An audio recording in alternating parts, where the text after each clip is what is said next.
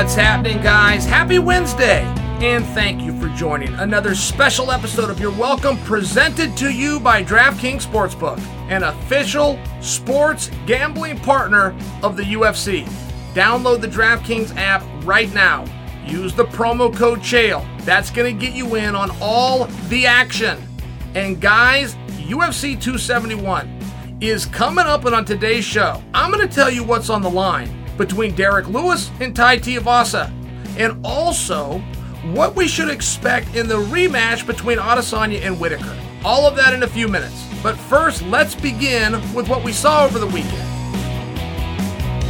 Sean Strickland, Jack Hermansson, Where do you want to begin? Because this thing went in a few different directions. First off, this was probably the worst performance I've seen from either one of those guys. I don't like to talk like that, but they did. Jack spoke like that. Sean spoke like that. So now it's fair game.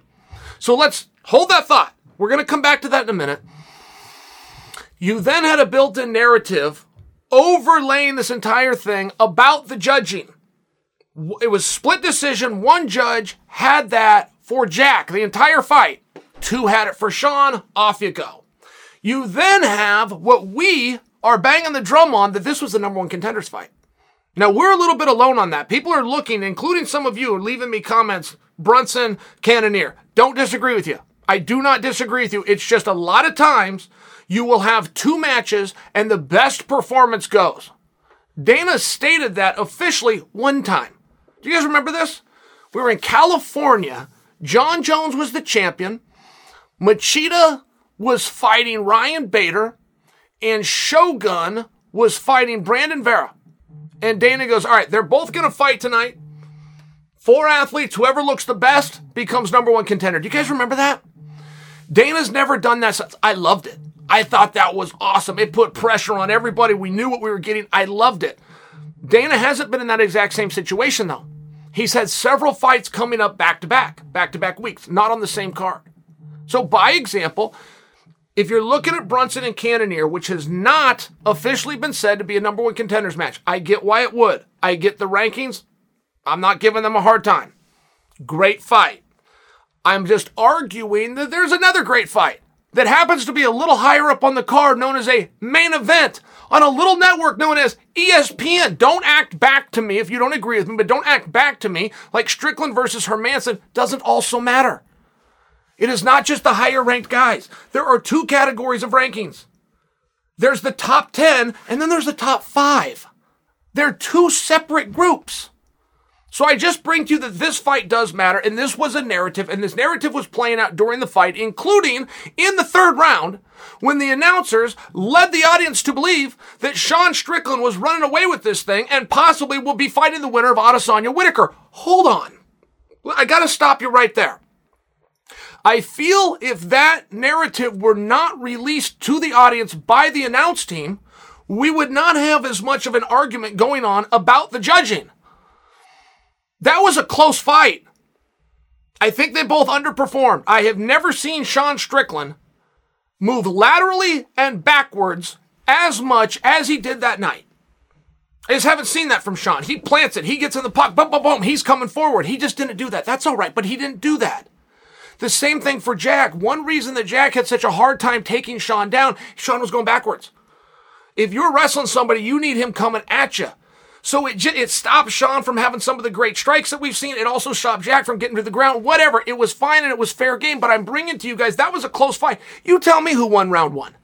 Well, let's just take this thing one thing at a time. You tell me who round won round one. I thought Sean won it. Mm, and if you said Chael, I'll bet you $100. I would have taken the bet.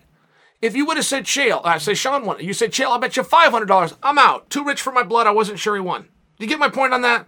Round one was close. I had it for Sean, but I would not have cried foul ball if it went for Hermansson. And one of the judges had it for Hermansson. I'm only bringing to you just in the first five minutes. That was a close fight. And if you listened to it and didn't watch it right back in the old day where you couldn't watch fights, you had to hear him on something called a transistor radio. If you would have heard that on transistor radio, you thought it was a blowout. I'm telling you guys, it wasn't. It was not a blowout. This was a competitive fight. Those leg kicks by Hermansson were devastating. I remember this used to drive Chuck Liddell crazy. Chuck Liddell was a huge leg kicker, champion of the world. but he had teammates and he saw other fighters implementing that same game plan. And Chuck would go crazy saying, why don't the judges give any credit to those leg kicks? The leg kick is as hard as a baseball bat. It's damaging. You can't see the blood. You don't see the swelling. You don't see a, a, disfiguration on the face. And therefore, the judges don't give it the same credit. Well, this one judge did, and he's right too. He's right too. Jack was hurting Sean with those leg kicks. It was the most devastating blow of the first round, and Jack had about four of them. So to give Jack that round, I'm only focused on one round. I don't want to go through two, three, four, and five. I just want to remind you guys, we went into the second round not knowing who was winning. The second round, I also thought Sean won, but I was well aware going into the third, it could be one apiece. For sure. And that's what you guys saw too. You saw that too. You know exactly what I'm talking about. That first round could go either way. Second round to Sean, going to the third, we're at a draw, but we're being led to believe that it's all smooth sailing and Sean's just sailing this one in. There was at one point in there where boom, boom, Sean throws a one two, Jack returns with a one two. And the announce team tells us, oh, Sean Strickland is now picking him apart. Picking him apart? It was two for two right on the noggin for both of them. I'm only sharing for you. That was not a terrible job by that judge.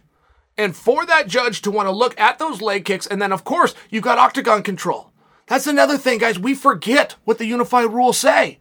You want to talk about octagon control? I got to go back to Sean Strickland backing up and moving laterally more than he ever has, and Jack Hermansson coming forward. Every time they hit the fence, it was Sean's back hitting the fence because he had nowhere else to go because Jack was coming running at him. It was a close fight. I want the record corrected. I want the record correct. I don't like it. I love to be hard on judges. I love to be hard on everybody. And we're all in it together. And we're throwing mud one day and we're wiping mud off our face the other. It's what we do. It's the community. It's how we have fun. If we all agree, we ain't fighting. We don't all agree. We're fighting about everything.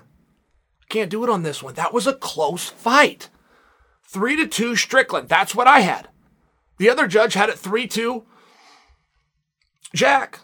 Okay. Well, that first round, okay, you you you could come to that conclusion. Now, what do you do from here? Because we are in the exact same spot with Sean, which is nobody can beat him. And if they can, they haven't. And Sean has called for some hard fights. Sean called for Paulo Costa. Nobody wants to fight Paulo Costa, well, except Sean. So even if Sean doesn't get the fight, even if you go, oh, Paulo Costa could beat him, Sean called him out. This is the way it works. The rules on the playground carry over to the octagon. If Sean calls for the fight and doesn't get the fight, Sean wins. That's how that works.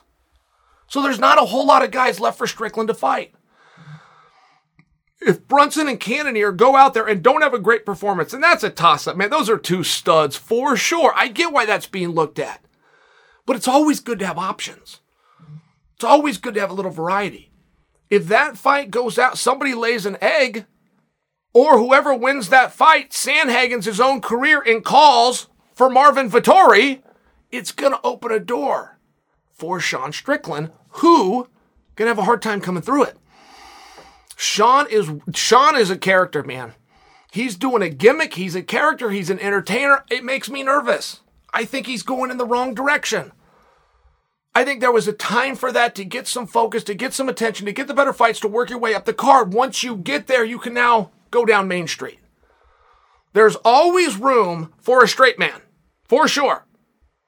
You start playing that game, and I, I made a living playing that game. I'm just here to tell you it's a risky one. It's a risky one. I think Sean makes some people uncomfortable. I know everybody's laughing and everybody's cheering him on, but I don't think that they're really supporting him. I think they're laughing at him. I think they're in shock of what he's doing. I think he's misinterpreting it. Sean Strickland two time main eventer, two time winner. There's nowhere else to go in the business. Once you main event status, there's nowhere else to go. There's only world title fight. I'm not backing off this one. I, am not conceding that it's Cannonier and Brunson. I think the winner of Cannonier and Brunson has company. I think that company is Sean Strickland.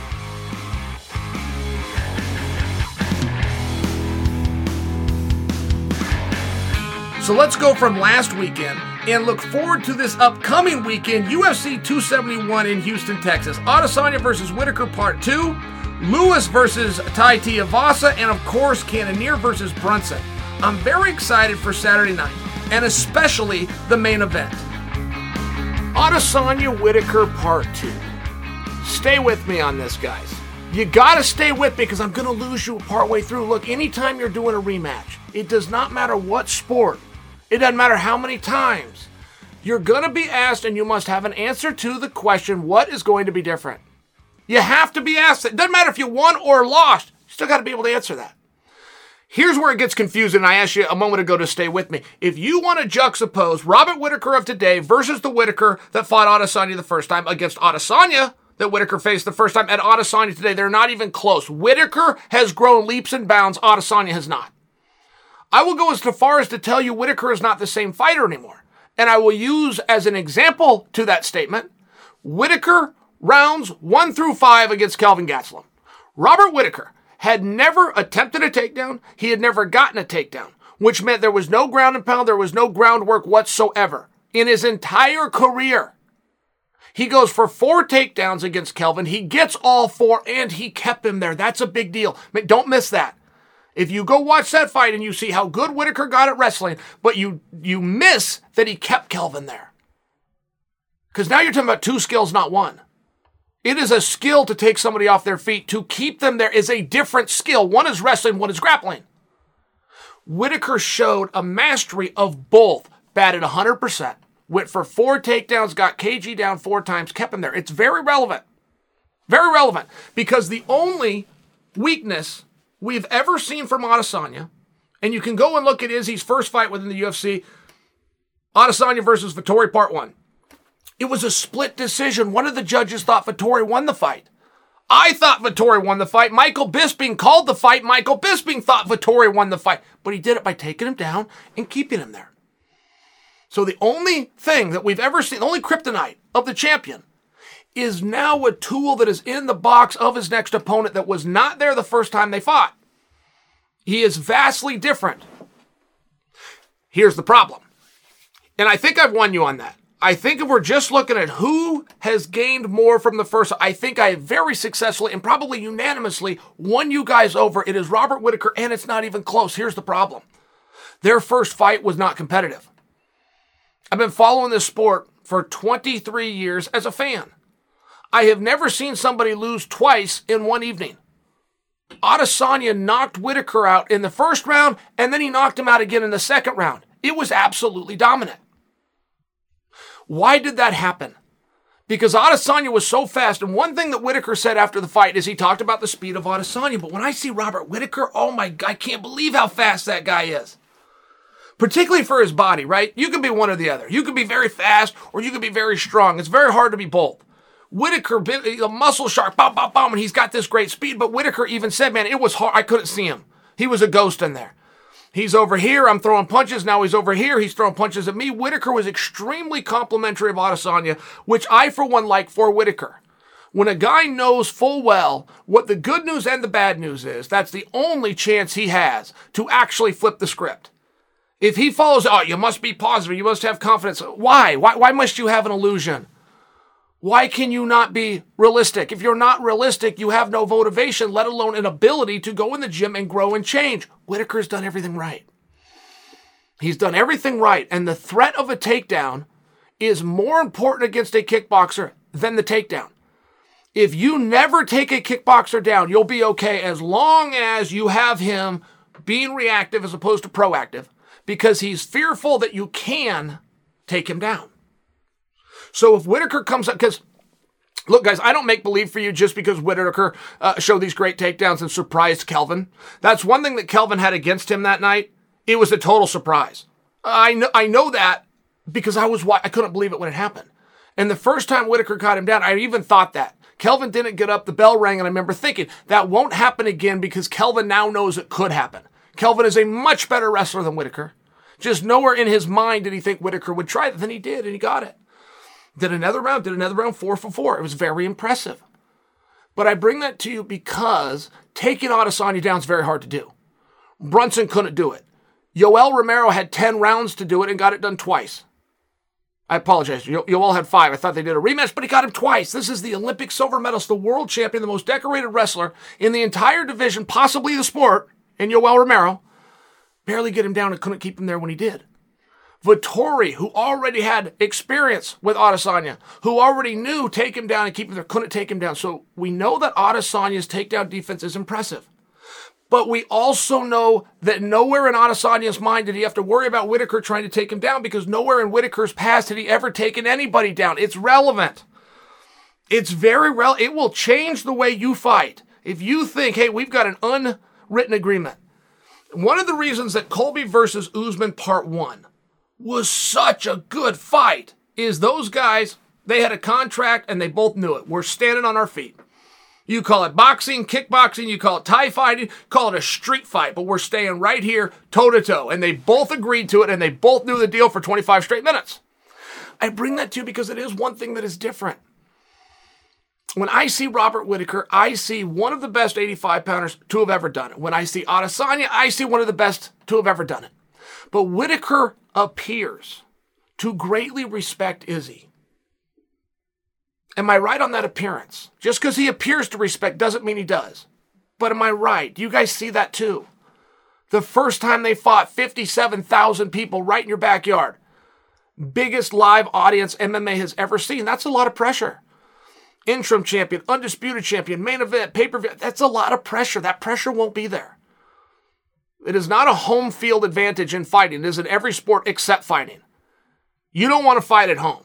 Not where everybody's counting on you, not where the media is all on you, not where the marquee's on you, not where everybody that you know in life thinks you're a badass and now you got to go prove it to them half naked in front of the world. It's not an advantage. Derrick Lewis talked about that. Derrick Lewis fought Ciryl in Houston, and when the fight was over, man, it was too much on me. I think I can deal with that guy. But fighting at home and dealing with a championship match, that's fair. That's a real thing. And and Whittaker won't have it which speaks to the fact that Whittaker is likely to bring his skills with him more than he did in their first contest. If Whittaker can bring that with a level of confidence and these new takedowns, you're going to have a different fight, guys. I am not telling you you're going to have a different result. That's between those boys. But you will have a different fight. And when you are confronted, and you might just be asking yourself this, but you will still have asked the question, or one of your friends will, who's better? What's changed? There's a clear answer to that, which is Robert Whittaker's wrestling and grappling, not just one. He can get you off your feet and he can keep you down once he gets you there. That is a tool that he was not equipped with. Is it enough? Is it enough to level? Right? It wasn't a tit for tat fight. There was a big gap. Is it enough to close the gap? Is it enough to surpass? That's what this is about. That's what this is truly about. Now, Adesanya's coach, Eugene Bareman, more outspoken possibly than any coach that I've ever seen in MMA. But he came out and said, I don't want Izzy to knock out Robert Whittaker. I want it to be a whitewash. And I didn't know what that meant. What's a whitewash? I had to go Google it. I had to look it up. I finally had to call my buddy Ryan, who used to live in Australia, and say, What does this mean? Well, whitewash means you control somebody the entire time. It's not tit for tat. It's not a check in this column and two checks in this column. You tell it, it's it's it's a whitewash. No marks in the other guy's column. You absolutely destroy him. Eugene Bareman said he wanted this. I have no problem with that. I have no problem with gamesmanship from a coach. I have no problem if he wants to tell us the strategy. But then Coach Bareman finished why. He said, I want this so that there's absolutely no doubt. That part confused me. There was no doubt after the first time. Again, not only did Adesanya take his belt away, not only did Adesanya catapult himself to one of the biggest stars in the sport and one of the greatest 85 pounders ever. He didn't do all those. He beat him twice in one night. There was no question now. And I've heard Adesanya refer to Bobby Knuckles as his nemesis, as his greatest opponent. I've heard him say that. I didn't see that. I don't know where that's coming from. I'm a little bit surprised by it, not to mention Whittaker definitely would qualify as polite. He's been so polite to Adesanya and company that I'm wondering, does he know what he's getting into? Whittaker by nature is a very nice man. Is that what this is? Is this just polite or does Whittaker not want to be here? So at one point, Whittaker told us that. Dana said, I'm going to make the fight. Whittaker said, and I quote, I'm not stoked about it. Now, stoked might go in the same category as whitewash, where I just don't know what the vernacular means. And that was over a year ago. A lot has changed. It's a very interesting fight. I know what Adesanya's why is. His why is to get rid of what he views as his greatest nemesis and to leave absolutely no doubt. What is Whittaker's why? Is it to show the new skills that he has? Is it to even the score one apiece? If so, are we going to have to see part three down the road? There's still a few days before the fight. I'm excited for it. I do want to know why it matters to Robert Whittaker. The middleweight division is in a very interesting spot right now, and coming up next, I'm going to tell you why so many of the division's top fighters are making a mistake. That's in a moment. But first, a word about today's sponsor. The moment we've all been waiting for since September is finally here. In honor of the big game, DraftKings Sportsbook, an official sports betting partner of Super Bowl 56, is giving new customers 56 to 1 odds on either team. Just bet $5 and get 280 in free bets if your team wins. DraftKings Sportsbook is now live in New York, meaning you can bet from almost a third of the country. If Sportsbook isn't in your state yet, play DraftKings Daily Fantasy Football Contest for Super Bowl 56. New customers can get a free shot at $1 million top prize with their first deposit. Download the DraftKings Sportsbook app, use promo code CHAEL to get 56 to 1 odds on either team. Bet just $5 and get 280 in free bets if your team wins. That's promo code CHAEL at DraftKings Sportsbook, an official sports betting partner of Super Bowl 56.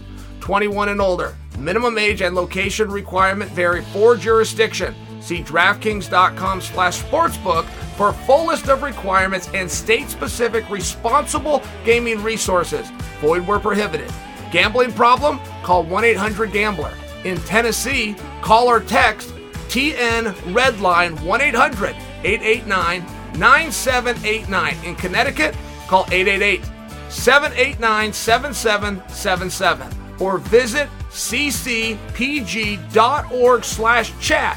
In New York, call 877 8 HOPE NY or text HOPE NY to number 467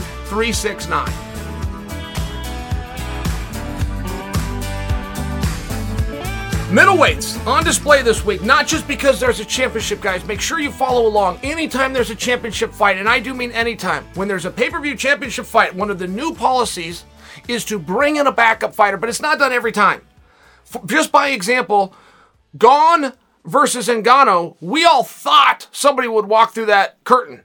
I thought it was going to be Derrick Lewis, but I knew somebody would be in place. There wasn't. Now, even though that's the new policy, the old policy, if you have a featured bout, whatever weight class that's in, in this case, it's middleweight. You put another featured bout on that same card within the same weight class. Why? So if you lose somebody in your main event, you can pull somebody that you've already promised and featured and his training is planning to be there anyway into that spot. Very obvious, but in case you're missing it, that's just the way this game is played. It's very smart and tactical. And the first ones to ever do it is the UFC. We've had promotions within this sport go out of business. Affliction quite literally closed the doors forever because they lost their main event and their roster wasn't deep enough and who they had built wasn't uh, with the depth to move somebody into that fight opposite Fedor and have the show go on. So it's a very big deal. It's very smart. It might seem simple to you, but you don't ever want to miss this. You want to understand everything. There, everything is very calculated within the way Dana White does business. Everything is done for a reason. Okay, so now we see what that reason is. We see where we're getting Cannonier and we see that we're getting Brunson. I have one problem with Cannonier and Brunson. I love the fight and both of those guys as human beings, I really thoroughly enjoy. I respect Brunson because nobody's helped him. Nobody has believed in Derek Brunson. He did it all on his own. He believed in himself. He is getting better. He is growing. He is not afraid to fight. He wants to win this match to get back there with Adesanya, who's the last guy that whipped his ass. Brunson does not care. He believes in Brunson. Always has. Cannonier is one of the better stories out there. Cannonier was like a truck driver in Alaska, fighting at heavyweight. Came down, skipped 205 pounds, drops all the way to 185. I met him one time to personalize it, but I put my arm on him. Hey, how you doing? I'm chill. It was like touching a brick wall. Every piece of his, it was like touching steel. And I remember thinking, I think I even told him that, hey, like you're in pretty good shape Very nice guy, but with a really great story. Now, I, I'm digressing and offering that because I'm upset with both of them. I'm upset with both of these guys for one reason. They're not building this fight. That is unlike them, both. They're both got a level understanding of what it takes and what it means to be a main card and a featured bout. I have included on my own that the reason they're not bringing attention to this is they are under the impression, and perhaps they have already been told quietly, this is the number one contenders match. The reason I come to that conclusion is they're doing nothing. Before I sat down to tell you guys about this, I said to my producer, Ryan, Ryan, is Cannonier and Brunson on this weekend's card? I swear to goodness that's a true story because I didn't know because they haven't told anybody. I knew they were fighting. I know it's a big fight. I didn't know they were fighting this weekend for sure. I had to double check it. That's their fault. I live in this sport. That is 100% their fault. Now, why would they do such a bad job? The reason that I'm guessing, and it is just that a guess, is they think they already know something. They think there's a bird in the hand. They think we don't need attention. We've already been told. It's the top two ranked guys. We're going to square off. As a matter of fact, if anything happens to Robert Whittaker, one of us might slide in right on this very night. Everything is going our way. That's what I think. That's what I think. The problem that I had with that is you will never be lied to by a promoter. I always got to hear what a scummy and what a dirty and what a lying business is. A promoter is as good as the information that he has. All of us as human beings are as good as the information we have. Things aren't lies, they just change. You got to know how to adapt with that because it's like the flags in football. Some are going to go against you, but some are going to go for you. And when the game is done, at least th- you're going to be real even. But you have to understand we're operating on what we believe is true at the time that we said it. The only reason I say is I really do think somebody's told these guys there's no reason to do such a bad job in a number one contenders match as these two have done.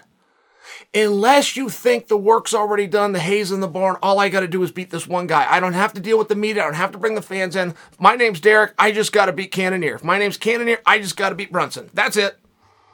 That's where I'm guessing. But I would bet very heavily that I'm exactly right. Here's the problem. Here's the unseen. We have nobody in MMA with the power over their own career as Israel Adesanya. Now, Israel Adesanya is given that power because he strategically takes it. Adesanya, who will entertain you on the way to the ring, he's the only interesting walkout in the business aside from MVP. He will entertain the hell out of you in the ring. He might even go into breakdancing. He will cut a promo before he leaves the ring. He's a triple threat. If you can do one of those three things, you have a spot in this business. If you have two of these three things, you have a spot at the top of the card. He's the only one that can do all three. But it's extremely relevant.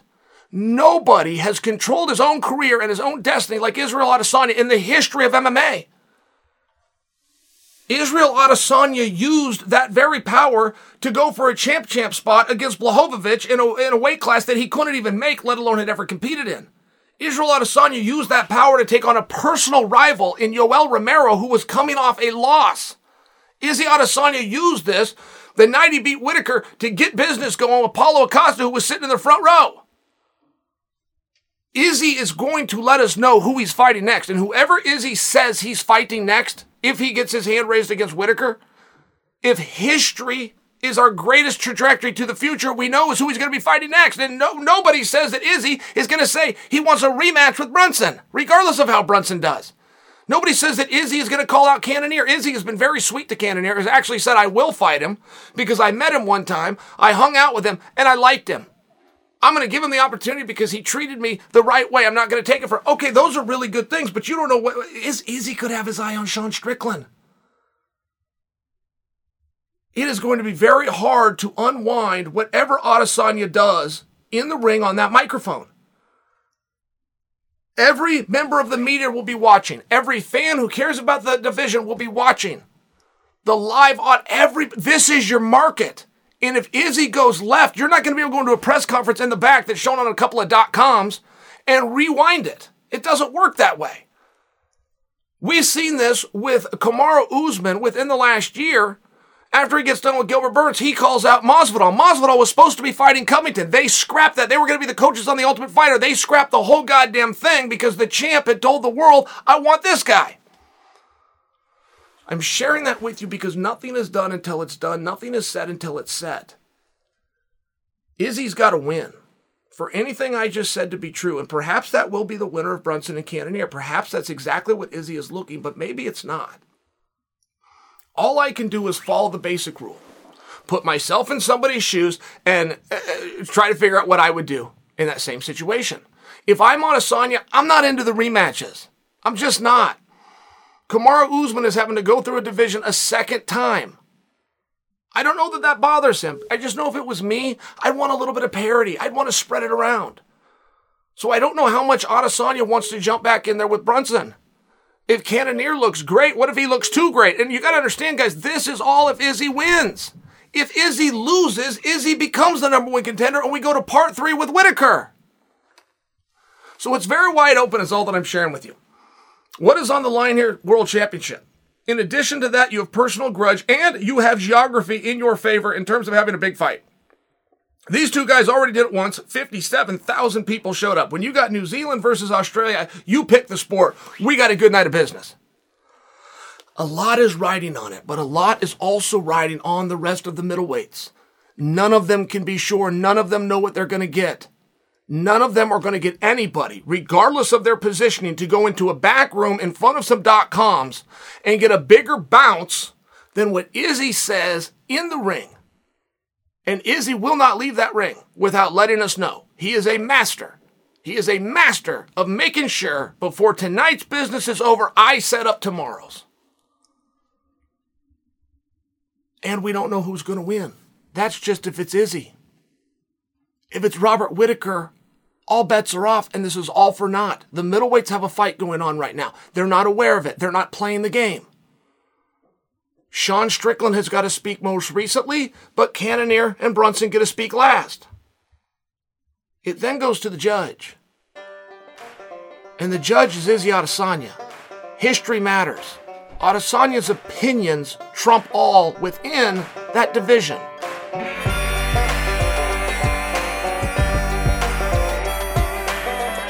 So that's enough on the middleweights for today. More to come on Friday. Let's spend the rest of the show on the heavyweights and especially this weekend's must see co main event.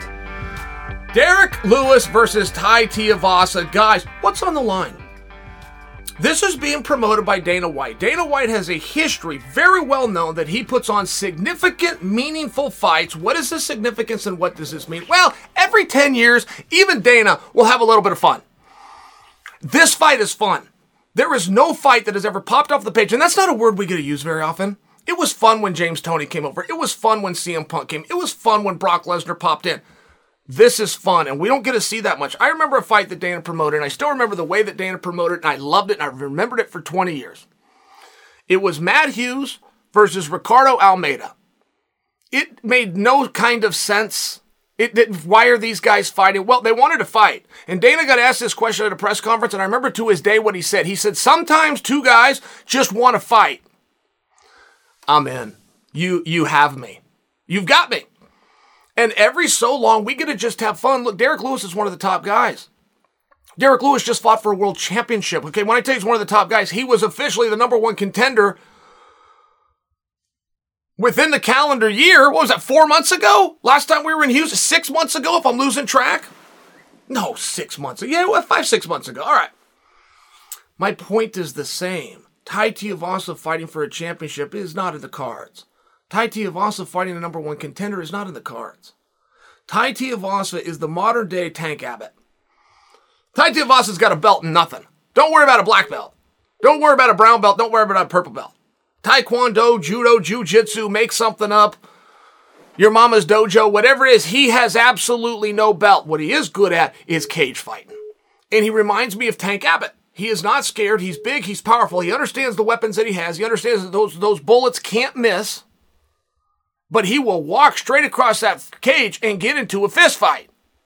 That sounds a lot like Derrick Lewis, right? I mean, on paper, I get where Derrick's polished. I do. I get where Derrick does have belts. I get where Derrick does have an understanding of the sport. I get all of those things, but you guys also understand. Derrick has pride. He sh- if nothing else came of his uh, uh, match with Ciryl Gane, where he refused to fall down and he refused to give up, he's a man of pride. He is not going to flip the script. He is not going to go for the takedown. Period. Just it's not the way he's wired. So even if you want to tell me Derrick's a more polished competitor, and I would agree with you, and Derrick has actually surprised me in his ability to go late into fights. It was a weakness of his early in his career. Derrick can fight for 25 minutes now. He doesn't have to. He's booked for 15. That's no problem. That's a major plus to Derrick. What other positives do you want to give Derrick? Don't tell me what his ranking is. Don't tell me who he's fought. Come on, I'm not I'm not asking for his resume. I'm asking you when you break down the X's and those, aside from Derrick's ability to go 5 rounds, of which this fight is not, what other things do you give him a, a, a jump on? You can tell me power? They'll both knock out a small pony. You tell me he can take a shot? They can both get kicked by a, a small pony, right? I mean, what do you see that he's better at? This is a pretty straightforward fight. Meet in the middle, throw your combinations, hope like hell you get out of the way when your opponent's coming because he is. Get Bruce Buffer out of there and get, don't even have Bruce sit down because he's going to be coming right back through to tell you how this thing is. It's fun. This fight is fun. That's what this is. I was at Tai Tuivasa's last fight, and I am not into the shoey. Golly, I think that's gross. Like, not only am I not into it, I, eh, people that like snakes, people that have a pet snake, that's a kind of guy. That's not my kind of guy. I don't like the snake, but if you do like, now I don't like you. You're weird. I think the shoey's weird. I'm alone. I'm damn near alone. There was 15,000 people at T-Mobile. Nobody got a bigger pop than Tuivasa. When he walked out, when he won, when he hit the celebration, it was massive. This guy is what we call over. I imagine he's going to get booed because it's in Houston, but not solid boos. There are going to be a lot of people, a lot of shoey lovers. This fight is for fun. Nobody's going into a title fight after this. Tuivasa could get a little bit more respect, probably get another really big fight, even move up in the rankings. So I guess that's something. But who gives a goddamn what you're ranked if you're not the number one contender? What's the difference? I hear people arguing that all the time. I want to be number six. For what? You're not getting anything. You're not getting a title fight. You're not getting any more money. It guarantees that your next fight is probably going to be against 5, 4, or 3, which means you're guaranteed a harder fight. Is that some kind of reward, you weirdo? This fight is for fun. Let's have a little.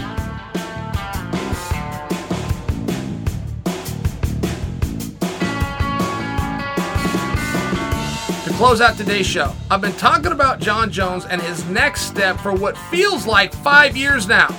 And I want to tell you about the latest developments in that situation. I saw some training footage. I was flipping through something the kids call TikTok, and if I'm wrong, it was something the kids call Instagram. But it was a video, and it was of Jon Jones training, and the captions were all Jon looks slow and sluggish at heavyweight. That grabbed my attention because I have not seen that and I haven't even heard that. So I click on it. It was a pretty good training video of Jon in terms. He's on a treadmill. It's got a slight incline. He's running pretty hard. He comes off the treadmill. He hits two spin kicks, one in opposite directions to a coach that's holding a pad. He jumps down, does 10 push ups, and then he, I don't know how many times he did back and forth, but this was the circuit. And he was tired, and he was sweating, and he was working, and he was a huffing, and he was a puffing. It all looked good to me in all fairness, I, frightening. Jon Jones is a great fighter. I don't think he's a scary fighter. He's approaching that. With this new size and this power and explosiveness, in addition to the skills, he's approaching frightening. I did not see the way it was headlined. Jon Jones, slow and sluggish at heavyweight. That's just not what my eyes told me. Now, right when I got done watching that, I read an article by Big John. And Big John was talking uh, with Josh Thompson and weighing in on Jones versus Stipe. And John went as far as to say, I think that's going to happen. I think that's exactly where the UFC will go. I do believe that will be a championship match. I think Jones and Stipe know it and that they're moving in that direction. John then went a little bit further to say, I think Stipe is going to have a problem because he's older. Now, that's very fair because I'm wondering that too. Look, that's the one that will get us all. Jon Jones has broken rule after rule taking time off and getting better, changing weight classes and performing well. Jon Jones has been breaking rules from the beginning. You don't get to be the champion of the world at 23. You don't get to beat three world champions by the time you're 23. You don't get to be a main eventer. You don't get to finish Shogun, who's unfinishable, at 23. Jon's been breaking rules from the beginning. So I don't know that we can just look at, okay, age is finally going to get him. Okay, this size is going to be a problem. Okay, he's had a layoff. He's not going to be at his best. I don't think we get into, okay, his coaches have left him. He's in a new atmosphere. Generally, those would all be red flags. That crazy some bitch doesn't know it though. You have to know it, right? If you don't, it's only true if you believe it's true. It's a very real thing. I've seen this before. Dan Henderson, one of the guys I've looked up to the most in this sport and life in general. Dan Henderson quit wrestling after the 96 Olympics. He's a two time Olympian. He quit wrestling. Somebody gets a hold of him 12 days before the National Open in 1998. Dan shows up to the National Open. He got in three workouts. It was just enough to make weight. It was a joke. He was playing. He just wanted to come see the boys. It was like a reunion thing. He wins the Nationals and gets outstanding wrestler. Like there's Dan didn't know that he shouldn't be better. Dan didn't know you get worse at something. He knew where I left off. I can beat all these guys. So here I am again and I can beat all these guys, right? It's only true if you know it's true. And I, I bring this to you because when you do look at what Big John's saying, that's fair. It's going to grab John. Big John was speaking about Stipe. It's going to get Stipe. Sure it is. Has it done it yet? We don't know. That's between those boys. That's why they got to fight. I think that we're moving that direction too. Now, let's say that John is right, which would make me right because I agree with it all. And let's say we're going to get Jon Jones and Stipe. If that happens, Jon Jones is going to reach out from across the table, shake hands with Dana White, smile very big, and tell him thank you. That would be the right thing to do. A world title fight, a return to grace, a potential and opportunity to return to glory that comes with a great big jackpot full of money at the end of it. He's going to thank Dana White, right? Sure. Makes sense. Two years ago, Dana offered in this fight, and it was closer to about 17 months ago, but Dana offered in this fight. They offered Jon Jones a shot at Stipe Miocic. That was the conversation that was going the night that Dana went to a press conference after Ngannou beat Rozenstruik, and Dana ended the conversation and said, next in line is going to be Francis. The reason that was such big news is because it meant it's not going to be Jon, and Jon was flirting with the division. He'd already said, I'm going to that division. He'd already relinquished the 205 pound title. So I'm just bringing to you the very, sa- very same thing that Jon is now smiling, shaking hands, and saying thank you for. He was offered 16, 17, 18 months ago. 16, 17, 18 months ago to do the same thing while you're still in shape, you're ready to go, your senses are there, you haven't taken time off, you're still with your team. In Jon Jones's world to this day, it equals about $12 million. That's possibly a downside. In a worst case scenario, had Jon just done the he's looking at about 12 million bucks. Now, that's Jon's deal. I just want to bring to your attention what Jon is now happy about, what he's now saying thank you for. He was offered a meaningful amount of time ago. And I see this happen in the sport constantly. I see some guy wants to break into the big time. He's thrilled. He tells the world. He goes to Facebook. He Instagrams it out. That same contract that he celebrated two or three wins later isn't enough and he's disgusted and everybody's against him and everybody's holding back and this isn't fair. There's a piece of that psychology that happens every single time. And we're seeing it play out right now with when St. Pierre's not in the room, we're seeing it play out with the greatest fighter of all time. The greatest of all time, who knows the business, who knows professional sport, who's from a family of wonderfully accomplished athletes, is now going to be thanking and excited and celebrating an opportunity that was offered to him 17 months ago. I have no point, by the way. If you guys are waiting like for my big reveal of my point, I don't have. We're just having a discussion. But it's a very real piece of the psychology. And the world's a big place. And if you get stuck in the cracks, sometimes you'll never get out. You're talking about being your own worst enemy. Talking about guys that cut off their nose to spite their face. That's a real thing. Don't let it happen to you. If you had a contract one day that you celebrated, that your family celebrated, that you worked so hard to get, you don't get to be tired of it two or three months later. You knew what was in the contract. What's in the contract the day you sell it's the same thing that's in it today, but now you're not you're no longer celebrating. It's a piece of the psychology, and I see guys get in their own way. And as good as they think they are, as big as they think they are, us fight fans want to see fights, and every Saturday we're going to. And if you're there, man, that's awesome. But my two hours or my $50 is still dedicated to whoever did say yes every Saturday.